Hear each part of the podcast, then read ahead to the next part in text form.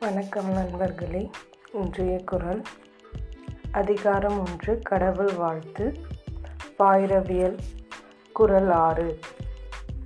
பொறிவாயில் ஐந்து வித்தான் பொய் தீர ஒழுக்க நெறி நின்றார் நெடுவாழ் வார்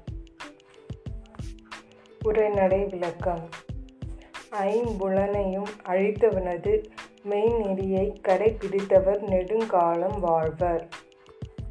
விளக்கம். ஐம்பொறி வாயிலாக பிறக்கும் வேட்கைகளை அவித்து இறைவனுடைய பொய்யற்ற ஒழுக்க நெறியில் நின்றவர் நிலை பெற்று நல்வாழ்க்கை வாழ்வர். மற்றொரு விளக்கம். மெய்வாய் கண் மூக்கு செவி ஆகிய ஐந்து பொறிகளின் வழி பிறக்கும் தீய ஆசைகளை அழித்து கடவுளின் பொய்யற்ற ஒழுக்க வழியிலே நின்றவர் நெடுங்காலம் வாழ்வர். மீண்டும் குரல்.